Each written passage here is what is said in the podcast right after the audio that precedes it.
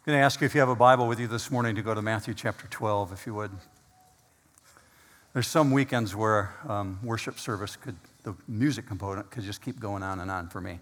I'd be good with that. Today'd be one of those. It just uh, ignites your soul when you can declare truth about who God is. We're going to do that through His Word this morning in Matthew 12. So whether you have it electronically or hard copy or watching from home, it'd be a good time to turn to Matthew chapter 12, and we're going to address another hard question this morning. This is the, actually the last one in the hard question series because we're getting ready to launch into a new fall series called E2E. I'll explain that in just a minute. Um, the hard question this morning is what is the unpardonable sin? And the way the question actually was phrased that came to me was, What is the unpardonable sin? I'm afraid that I've committed it. And a lot of people live in fear that they've committed the unforgivable sin. And maybe they're carrying around baggage or anxiety today, even perhaps in this auditorium, or someone watching from home thinking, I think I did that. Well, I'm going to address that issue this morning so you understand what Jesus was talking about. I received a note from someone this last week in regards to uh, John chapter 1, where we were at last week. Uh, you might remember that. In the beginning was the Word, and the Word was with God, and the Word was God. The same was in the beginning with God. Last week we examined the Trinity and we talked about Jesus' placement within the Trinity. And received notes back from individuals, first of all, who said, Don't stop giving us the hard stuff. That was really hard, but it was good hard. I agree, we need to dig into the hard things. Uh, but then I received notes from individuals who said, But what about the Holy Spirit? You didn't address the Holy Spirit. Where does the Holy Spirit fit into this? And I intentionally didn't get into that last week because it comes out today and it's going to come out in the new series that we're launching, E2E. And that series is called Eternity to Eternity, eh, E2E for short. And so you'll see advertisements around promoting that. The concept is we're going to look at the book of Genesis all the way to the book of Revelation. And we're going to see how a biblical worldview fits together and shapes our thinking. So, this morning, what we're going to do as we look at the Holy Spirit, we're going to be reaching back to a statement that was made by Jesus in the midst of a, a story that Dr. Matthew or Dr. Luke tells and, and Mark also tells in regards to Jesus making a statement about the unforgivable sin and its relationship to the Holy Spirit. So, if you've been waiting to hear more about the Spirit, it's going to come out today, but it's also going to come out in great detail in E2E. We'll expand on that a little bit more next week.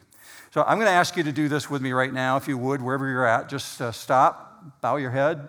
Let's pray together and ask God that He would teach us through this. And we'll set aside our own prejudices when it comes to this passage. Father, we come before you in the name of Jesus, our Savior. And we recognize it just by declaring His name, we're ushered into the throne room. And we find ourselves in your presence. And as humbling and as awesome as that is, we come before you with a request that we would be able to set aside, Father, the predisposed, preconceived ideas we have about you and your word, and especially this issue of the unforgivable sin, but that we would be able to hear it straight on from you in the way that you intended for us to understand it. And that will only happen through the power of the Holy Spirit. So, our request is that you would teach us and you would guide us and, and allow us to see where we have freedom and allow us to see where we have responsibility. Translate that, Father, into boldness on our behalf towards your kingdom. I pray, Father, that you would give us understanding now in the matchless name of Jesus our Savior. And all God's people said, Amen. Many have heard that there's an unpardonable sin and that it's an unforgivable thing, and it's used a lot in pop culture. You see it, uh, Hollywood has made use of it. People quote unforgivable sins thinking that they understand what it is. And, and many live with an anxiety thinking it's something that they've done that might be unforgivable. I'm here to tell you this morning that you'll be able to use this as a tool in your life to speak into the lives of friends and family members. Maybe even later today, you'll be able to speak into someone's life who might have a misunderstanding on this. Just right up front, so we hit it head on, Jesus clearly states what the unforgivable sin is. And he calls it blasphemy against the Holy Spirit. And that's where the confusion comes in. People don't understand what that is. Look with me on the screen at Matthew 12, verse 31. I say to you, any sin and blasphemy shall be forgiven, but blasphemy against the Spirit shall not be forgiven. Whoever speaks a word against the Son of Man, it shall be forgiven him.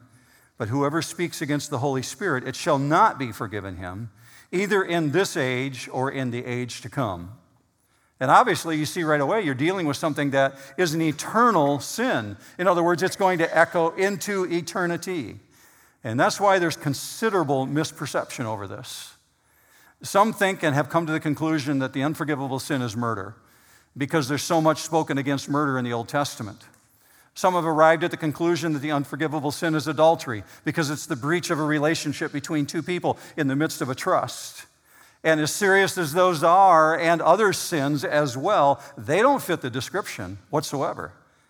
They don't fit the biblical mandate for what the unforgivable sin is. For example, King David, we're told, is guilty of both murder and adultery, and yet he's forgiven. And as important as that is, even more importantly, as Jesus is being murdered on the cross, he prays for those who are murdering him. Father, forgive them, for they don't know what they're doing. So those obviously can't fit the description. And it's very clear that Jesus says the unforgivable sin is blasphemy against the Holy Spirit. What is that? Well, first understand that blasphemy is a verbal sin. It's something that you commit with your mouth. And the mouth is only a muscle. And the muscle is only doing something that the brain commands it to do.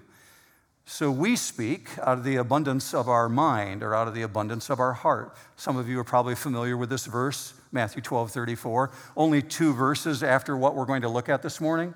Jesus said, For out of the abundance of the heart, the mouth speaks.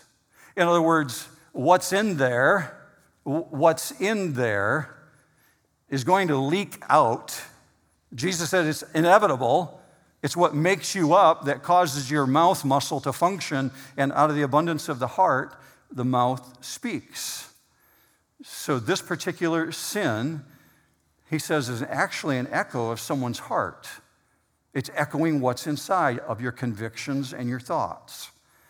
So, it has to do with acting and speaking against the work of the Holy Spirit to the degree that the Holy Spirit is intentionally rejected or scorned. Which brings us to this story in Matthew chapter 12 and Mark chapter 3. And, and Luke also records the story. Mark gives us some details that Matthew doesn't give us. Mark tells us that the scribes and the Pharisees, they came down from Jerusalem to this environment that you're about to see to actually be part of this conversation. They may have even brought this man with them to Jesus. We're not entirely sure. Go with me to verse 22. We're told then a demon possessed man who was blind and mute was brought to Jesus and he healed him, so that the mute man spoke and saw. So the demon possession in the case of this guy's life surfaces in a physical ailment. He's both blind and he's mute. And that he heals this man is not unique, and hear me on that when I say that. Jesus has healed hundreds of people by this point. That's why I say it's not unique. He's healed people who are deaf and who can't see and who are mute. He's healed people who are sick. And so this is not unique in that setting. He's healed hundreds by this point. Actually, if you look at the book of Luke, we're told there's a setting in which there's thousands of people that are brought to Jesus, and he healed all that were brought to him. People with broken arms and damaged teeth and eyesight and all kinds of things that you can imagine that plague humanity are brought before Jesus and he healed them. But this particular guy, he's got something more going on here. And in this setting, in one broad stroke, Jesus' demonstration, his dominion, he demonstrates his dominion over the unseen spiritual world. I have relatives who were born without the ability to speak, they're mute. And in my interactions with them as children, they had learned sign language, they could communicate, but they had not a voice. And other members of that same family, distant cousins, who also were deaf. So one was deaf and mute, not blind, but a physical ailment. Now, they weren't demon possessed, they were believers in Jesus.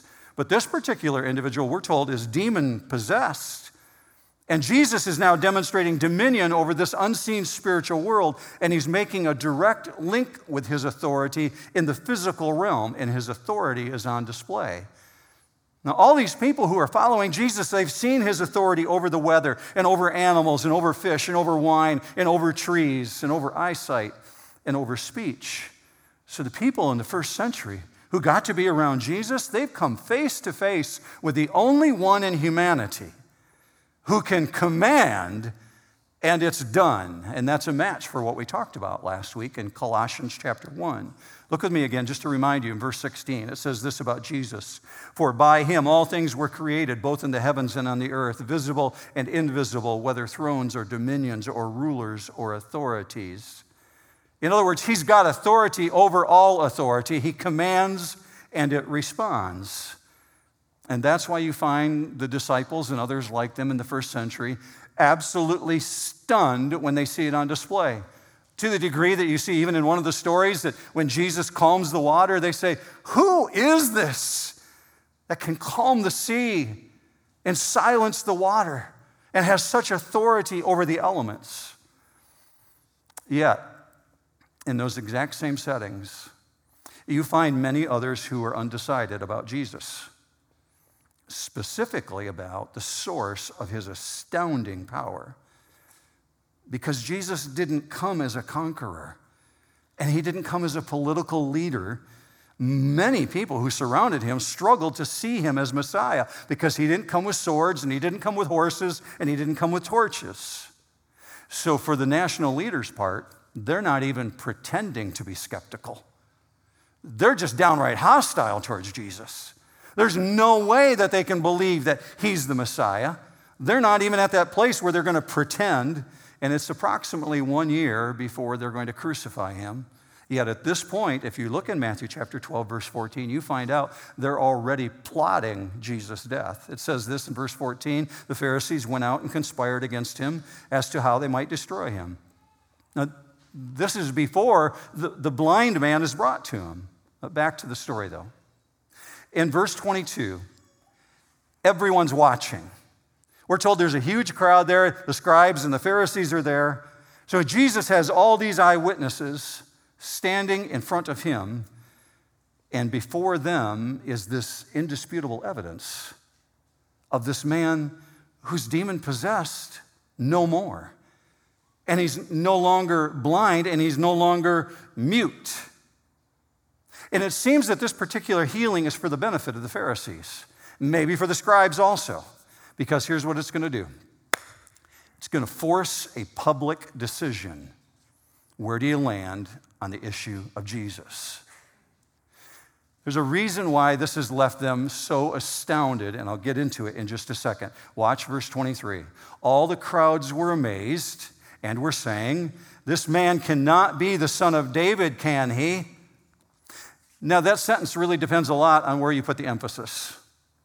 You could say it this way this man can't be the son of David, can he? And the emphasis would be completely different. But if you read it this way, this man can't be the son of David, can he?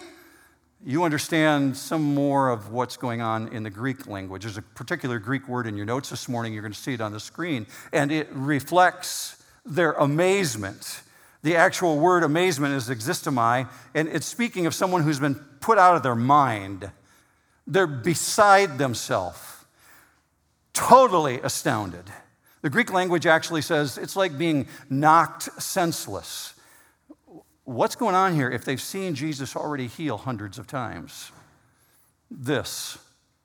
It was widely held in the first century that in order to cast a demon out of someone, you had to engage that individual in conversation. How do you engage someone in conversation who's mute? You can't even speak to them.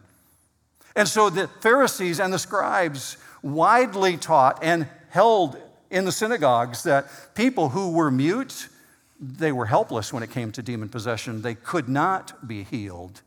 It wasn't even possible. And so we have Jesus casting out a demon out of someone who's mute. Now, you've seen other places, perhaps, if you've read the Bible, where Jesus engages demons in conversation and says to individuals who are demon possessed, What is your name? In one particular case that's really famous, they respond back, Our name is Legion, for we are many, many demons inside the individual. But this guy can't respond. He's mute. So there's something going on here beyond what we can sense in just reading the story in Matthew or in Mark or in Luke. It is so unusual. It's overwhelming as though Jesus has put this massive exclamation point on the world of the unseen. And it's left the crowd astounded and they don't know what to do with it, so they respond, This cannot be the Son of David. Can it? In other words, they're already there mentally. Now, the Son of David, that title is reserved for someone who's royalty. It was to be given to the individual who would be in the line of David, king of Israel. So, with this royal name, they're ascribing something to Jesus by saying, He's in the line of David. This has to be the son of David. It might seem that they are quite established in their thinking at this point like they've arrived at a conclusion because of the extraordinary circumstances of this event. The very question that they're asking at this moment reveals something about them. They see this as a messianic sign. Let me just help you with a little bit thinking through that setting, what they're going through in this moment. Many of you know the book of Revelation. Many of you spend some time reading it. In case you haven't, there, there's a episode in the book of Revelation toward the last days on planet Earth when something remarkable happens that catches the attention of the entire world. Apparently, the entire world media will make it known because we're told in the Bible that everybody around the planet will become aware of this instance. In the book of Revelation, we're told at the very end of the last days, near the very end of the tribulation, some witnesses will appear in the city of Jerusalem. And these witnesses, we're told, at least it looks like in the Bible, is a reappearance of a, at least Elijah and maybe Moses. not entirely sure. But these individuals cannot be killed, and they're in the city of Jerusalem in the last days, and they witness day and night. Now, I want you to picture going home today and flipping on the news and seeing this worldwide image of two old dudes in long flowing robes with long white beards standing in the city of Jerusalem proclaiming the truth of Jesus to the world. Would that not freak you out a little bit? Would that not cause you to say, wait a minute? I remember reading about this. This, this is in the book of Revelation. I think those might be the two guys. Would that not cause you to step back and get a little goosebumps down the back of your neck saying, What's going on? When these individuals encounter Jesus healing a blind man who's mute also and demon possessed, they immediately draw together the pictures and they're understanding something's going on here. This is a big deal. But watch the Pharisees' reaction to this in verse 24. Now, when the Pharisees heard this, they said, This man cast out demons only by Beelzebul, the ruler of the demons. So the scribes, some are on the outskirts of the crowd, some are in the crowd. They've heard what Jesus did, if they could actually see it themselves, and they're right up front. When they see and they hear about this healing, and they hear the people begin to ask the question, it really ticks them off. They're aggravated and they're provoked because the crowd is especially beginning to think he's the Messiah. And that, the crowd marvels, drives the Pharisees crazy to this place of frenzied panic, and they've got to do something with it. And if you've been at New Hope for any length of time, you've heard me use the term stupid smart, and you've heard me use the term crazy smart. I'm going to link the two thoughts together for you right now in the midst of this story because we, first of all, have stupid smart on display. The Pharisees and the scribes are really intelligent individuals. They're highly schooled. They've been to the best schools of theology. They know things inside and out, yet they react with stupidity. It's not that they're dumb and uninformed, they're reacting stupidly. And they're accusing Jesus of casting out demons by Beelzebul. Personal opinion will make you think stupid thoughts. You heard me intentionally ask God to help us to set aside our prejudices when we come to a passage like this. Because we can arrive at personal opinion without actually going to the source. And sometimes we allow personal opinion to trump over the top of what God actually declares in His word. Personal opinion can cause you to think stupid thoughts. The Pharisees cannot tolerate the thought that this one, Jesus, who's denouncing them, could be the deliverer. He has to be a counterfeit. And so they make this statement in verse 24 This man cast out demons only by Beelzebul. Well, who is Beelzebul? He's the ruler of the demons. It's another name for Satan. It originates in Canaanite lore in, very ancient days. Beelzebul is not a term of endearment, it's, it's a term of disparagement. So make no mistake, they're saying he's the opposite of the Messiah. They're calling Jesus the Antichrist. You're not the Messiah, you're the anti Messiah. You serve Satan. And that's their only option. That's the only thing that they can say. Because even his enemies recognize the extraordinary nature of what has just happened. A blind man who could not speak and was demon possessed now can see, and now he can speak because they understand that biblically there's only two sources of supernatural authority God and Satan. It, says that in your notes, and I want to qualify that for just a moment in point number five. God is the source of all authority. If you agree with that, say amen. Okay. God is the source, everything originates but the authority was granted to Satan also. But biblically, we've got two sources of authority opposing each other God and Satan. And because they have rejected Jesus as the one, they're forced to conclude, well, he's of Satan then. And that's stupid smart. Now, let me contrast that for you with scary smart, because scary smart goes on display and Matthew tells us you can see it right from the very beginning. Watch with me in verse 25. And knowing their thoughts. See, that's scary smart right there. It's really hard to win an argument with someone who can read your mind, right? So, Jesus, knowing their thoughts, and knowing their thoughts, Jesus said to them, Any kingdom divided against itself is laid waste, and any city or house divided against itself will not stand.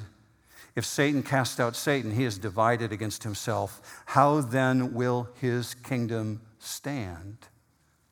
See, the charge is absolutely ludicrous in the highest degree. It's obvious that anything that's divided against itself is going to self destruct. No government, no household can function when it's divided. So Jesus is just stating the obvious it cannot stand. So the principle is really clear if Satan is casting out Satan, how is his realm going to endure? He's divided against himself. So there's many negative attributes about Satan. We understand that. He's, he's the father of lies. He is the originator of hatred. The Bible says that where there's chaos, there's Satan. Where there's trauma, there's Satan. He's active in all of those things. So, just as God is the Lord of order and structure, Satan is the one who pursues chaos. He, he likes it. But even though those things are true, Satan is a highly intelligent created being. And Jesus' scary, smart statement is he's not going to do that to himself. He will not internally destroy his own agenda. Therefore, it's preposterous to say that Jesus cast out demons by the power of Satan. So Scary Smart keeps on speaking. And he says, verse 27 If I by Beelzebul cast out demons, by whom do your sons cast them out? For this reason, they will be your judges. And although I wasn't in that setting, I can picture very clearly that at this moment there's probably the sound of crickets in the background. If I'm casting them out by Beelzebul, who do your sons cast them out by? And what Jesus has done is he's just revealed the wickedness of the human heart. When the human heart comes to the things of God, prejudiced or predisposed, that their opinion is better than what God states is truth. These individuals, the scribes and Pharisees, have arrived at opinion with the height of prejudice, and Jesus is calling them out on it. See, in the Old Testament, to speak of someone as the son of a Pharisee or a rabbi or a scribe was to refer to their disciples. Jesus is not talking about their biological sons whom they raised in their household. He's talking about their disciples, those whom they've trained, whom they've sent out, some of whom attempt to cast out demons. And so we have these individuals whom Jesus is calling out the sons of the Pharisees who cast out demons. And Josephus reports that they used exotic incantations and they used cult formulas. And Jesus spoke about those individuals in Matthew when he said, There's a day coming in the judgment day when people who are going to stand before me are going to say to me, Lord, Lord, did we not cast out demons in your name? That's these kind of individuals who said, We did the right incantations. We used the right formula. Let me just rabbit trail with you for just a second. I don't think it's a rabbit trail when I tell you it's a rabbit trail, but nonetheless, indulge me. Um, Dr. Luke writes in the book of Acts, I think it's like Acts 17, about Sceva. And Sceva is a, a priest, a chief priest.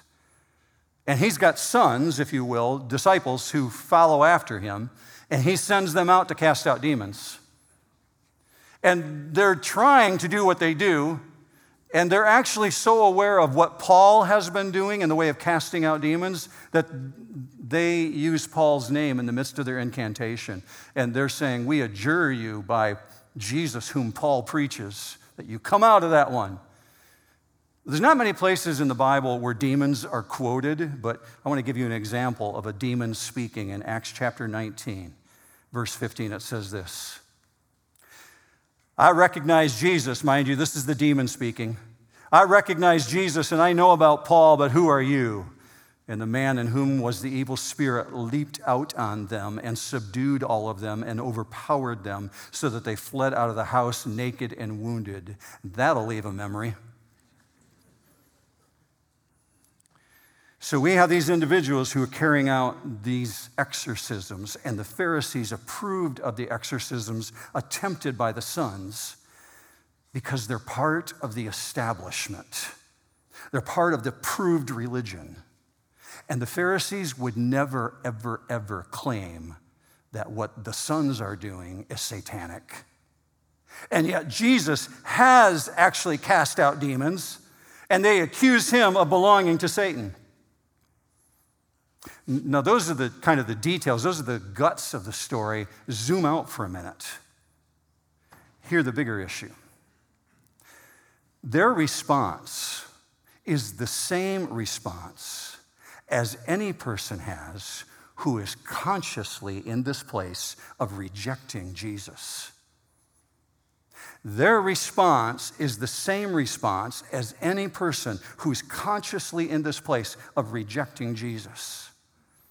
They are not rejecting him for a lack of evidence. The evidence is right in front of them. They have to do something with the evidence. So they're not rejecting Jesus for the lack of evidence, but rather because their agenda is contrary to Jesus. If we put it in 2021 settings, we would say that's someone who's not really looking for truth. They're actually looking to justify their lifestyle. They're looking to justify their life choice. Romans 1 says the evidence is all around us.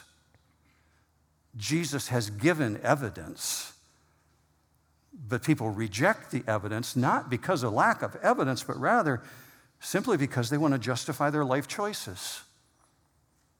So Jesus' exclamation point on his statement to them is found in verse 27. He says, For this reason, your sons will be your judges, your disciples. For this reason, they will be your judges. Here's what he's implying by that statement Go ahead and ask your disciples by whose power they cast out demons.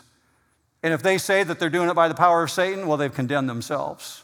But if they say that they're doing it by the power of God, well, then they've just undercut the accusation against Jesus. Scary Smart doesn't let up. Scary Smart keeps going, verse 28. But if I cast out demons by the Spirit of God, then the kingdom of God has come upon you. Every once in a while, I read a passage in Scripture that causes the hair on the back of my neck to stand up. And I can't tell you why, but that's one of them. The kingdom of God has come upon you. Jesus could, in no clearer terms, declare who he is than that statement right there. See, he's saying the only remaining possibility is that Jesus is casting out demons by the power of God. And if he's doing this by the work of the Holy Spirit, then the miracles are of God. He has to be the Messiah. Because even a casual reader of the Old Testament, that's the only Bible they had at that time, even a casual reader of the Bible would come to the conclusion that this has to be the Messiah because they know all the prophecies. Let me show you two of the prophecies that these people were dialed into. Isaiah 29. On that day, meaning when the Messiah arrives, on that day the deaf will hear words of a book. Can you envision, church? Having been deaf all your life, and now you can hear children laugh and you can hear bees buzz. And words of a book, you can hear someone reading. And Isaiah says that's going to happen on that day. On that day, the deaf will hear words of a book. And out of their gloom and darkness, the eyes of the blind will see. That's one of the prophecies. Look at another one. This comes from Isaiah 35. Then the eyes of the blind will be opened, and the ears of the deaf will be unstopped. Then the lame will leap like a deer, and the tongue of the mute will shout for joy. No wonder they're saying, This couldn't be the son of David, could it? There's something bigger going on here. He's not just a worker of miracles. No wonder the scribes and the Pharisees are freaking out. Now, if you back up mentally in time, we were in the parables two years ago. And in two years ago, when we were in Matthew 12, we looked at just a snippet of this story with this short little parable about a strong man. Look at the parable the way Jesus explains it. In light of what you've just looked at, put this new lens on it. Verse 29. Or, how can anyone enter the strong man's house and carry off his property unless he first binds the strong man, and then he will plunder his house? Here's the image. Some crooks have made a plan to enter someone's home, and they're going to plunder that house. But the owner of that house, Jesus says, the dude works out every day. He's a strong man and he's packing a Glock and it's loaded. And you're going to break into his house? Un- unless that one is incapacitated, you have no chance of success. Because you're dealing with a ticked off homeowner. I don't know about you guys, but I like watching some of the videos that are captured online of ring doorbells when crooks are caught in the act right? Somebody's coming up to steal an Amazon package off the front steps, or they're trying to break in, and the ring doorbell captures the video of them trying to get in. And all of a sudden, you hear the homeowner speaking to the people, and they go into, Whoa, is that God mode? Where's that coming from? And then they bolt and they run. Jesus is saying, in essence, you've got someone who knows what you're doing. You're going to break into his house. You have no chance unless you're more powerful. And here's his reason for even bringing up that very short snippet. He's saying, I have demonstrated to you absolute power over Satan, who in this case is the strong man. I've validated that my power is greater than Satan. Pay attention. Have I not healed people from disease? Have I fed them from, freed them from demonic control? Have I not demonstrated authority over sin and death? And here's where that parable component end that we looked at two years ago, the, the deep theology of it. He's saying, Who could have that kind of authority but God Himself? Who but God can enter Satan's realm, successfully bind him, and carry off his property? Now, to be sure, Satan is still powerful, but he was eternally defeated at the cross of Jesus Christ. I'm glad you agree with that. So I love the old hymn that says, Lo, his doom is sure. He's still got power, but Jesus took the teeth out of the bite, if you will. His doom is sure. So then Jesus breaks into this statement in verse 30 He who is not with me is against me, and he who does not gather with me scatters. And he's making it very clear there is no neutral ground when it comes to the things of Jesus. You can't be on the fence. There's no mushy gray area. You're either in or you're out. And the person who doesn't belong to Jesus, he's saying, is the enemy of God. According to Romans 5:10, it makes it very, very clear. There's only two responsibles, uh, responses to this issue. You're either with him or you're against him. And using that as the platform, he moves over into the unforgivable sin. And some people read that and think, well, this just came out of left field. No, it was all based in this story that has just unfolded before you. Verse 31 Therefore I say to you, any sin and blasphemy shall be forgiven people, but blasphemy against the Spirit shall not be forgiven. It's my experience after many, many years of studying the Bible that what I discover every single time is always hits me face forward is that God always deals with the real issue that's at hand. You may feel like what was just stated by Jesus came out of left field, and I'm not even sure that the people that were standing there in that moment saw it coming or even understood what he was actually saying. He's making this very declarative statement by God's own standard. He's saying, There is something that is absolute anathema that is so great it stands unforgiven. And that's why I say very few passages are as, mis- are as misunderstood than this one. Notice, first of all, what he just said any sin in blasphemy will be forgiven. He broke it into two categories. Uh, sin is sin, obviously. But in making that statement, sin, he's saying the very broad category of those things that you do on a daily basis, in and out, your immoral thought life, your actions, the things that happen in your life in a week that you respond to with a sinful attitude, that's sin in the full scope of a discovery. But then he goes down into the detail. He says sin and blasphemy. Why break blasphemy out? Well, blasphemy is still sin, but blasphemy represents the conscious rejection of God, the deliberate, intentional defiance of openly speaking against God to the degree of actually mocking Him. And that's that word, blasphemeo. That's the last Greek word in your notes. And you can read the de- definition until you're blue in the face, but you really may not get what's going on here. You, you may read the Old Testament and see that people who committed blasphemy, the punishment for that was instant death. And you may read the New Testament and find in the book of Revelation that in the last days, blasphemy will increase at such a rampant degree here on planet Earth, it'll be commonplace among people to blaspheme against God. But Jesus says, even blasphemy can be forgiven just as any other sin, when it's confessed and when it's repented of, can be forgiven. An unbeliever who blasphemes God can be forgiven. Paul's a good example of that. Paul says, I was a blasphemer formerly, blasphemer formerly in, in my former life. Look with me on the screen, 1 Timothy 1.13. Even though formerly a blasphemer and persecutor and a violent aggressor, he goes on to say, Nevertheless, I was shown mercy because I acted ignorantly in unbelief. Or Peter. Peter blasphemed Jesus the night of the arrest, and yet he was forgiven and he was restored and, and he flourished, obviously.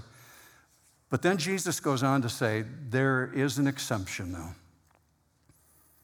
There's an exemption to this issue there's something that is unforgivable. Blasphemy against the Spirit shall not be forgiven, verse 31. And he doesn't stop there. With double emphasis, he repeats it again in verse 32. Verse 32 Whosoever speaks a word against the Son of Man, it shall be forgiven him. But whoever speaks against the Holy Spirit, it shall not be forgiven him, either in this age or in the age to come. And that's why I said it's an eternal sin. And just bear down on that phrase speaks a word against the Son of Man for just a moment like the term son of David, son of man is a royal title. A royal title held in reserve by the ancient people for the one who would be in the line who would sit on the throne, a royal title.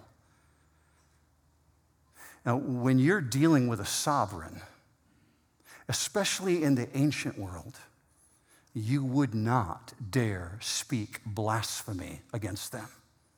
Even today in 2021, if you went into, if you had the privilege of going into the Queen's Court in London and speak against her and blaspheme, blaspheme her in her presence before her court, do you think they'd let you stay in the court? Absolutely not. In the ancient world, to speak against a king in that way, they'd execute you on the spot. But Jesus says, even that one, even that one who speaks against the Son of Man, royal title, that will be forgiven that person. But blasphemy against the Spirit is much more serious. How could it be more serious than that?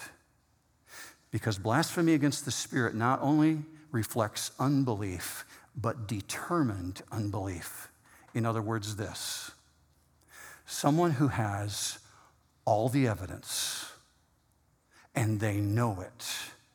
And they stomp their foot and say, I refuse.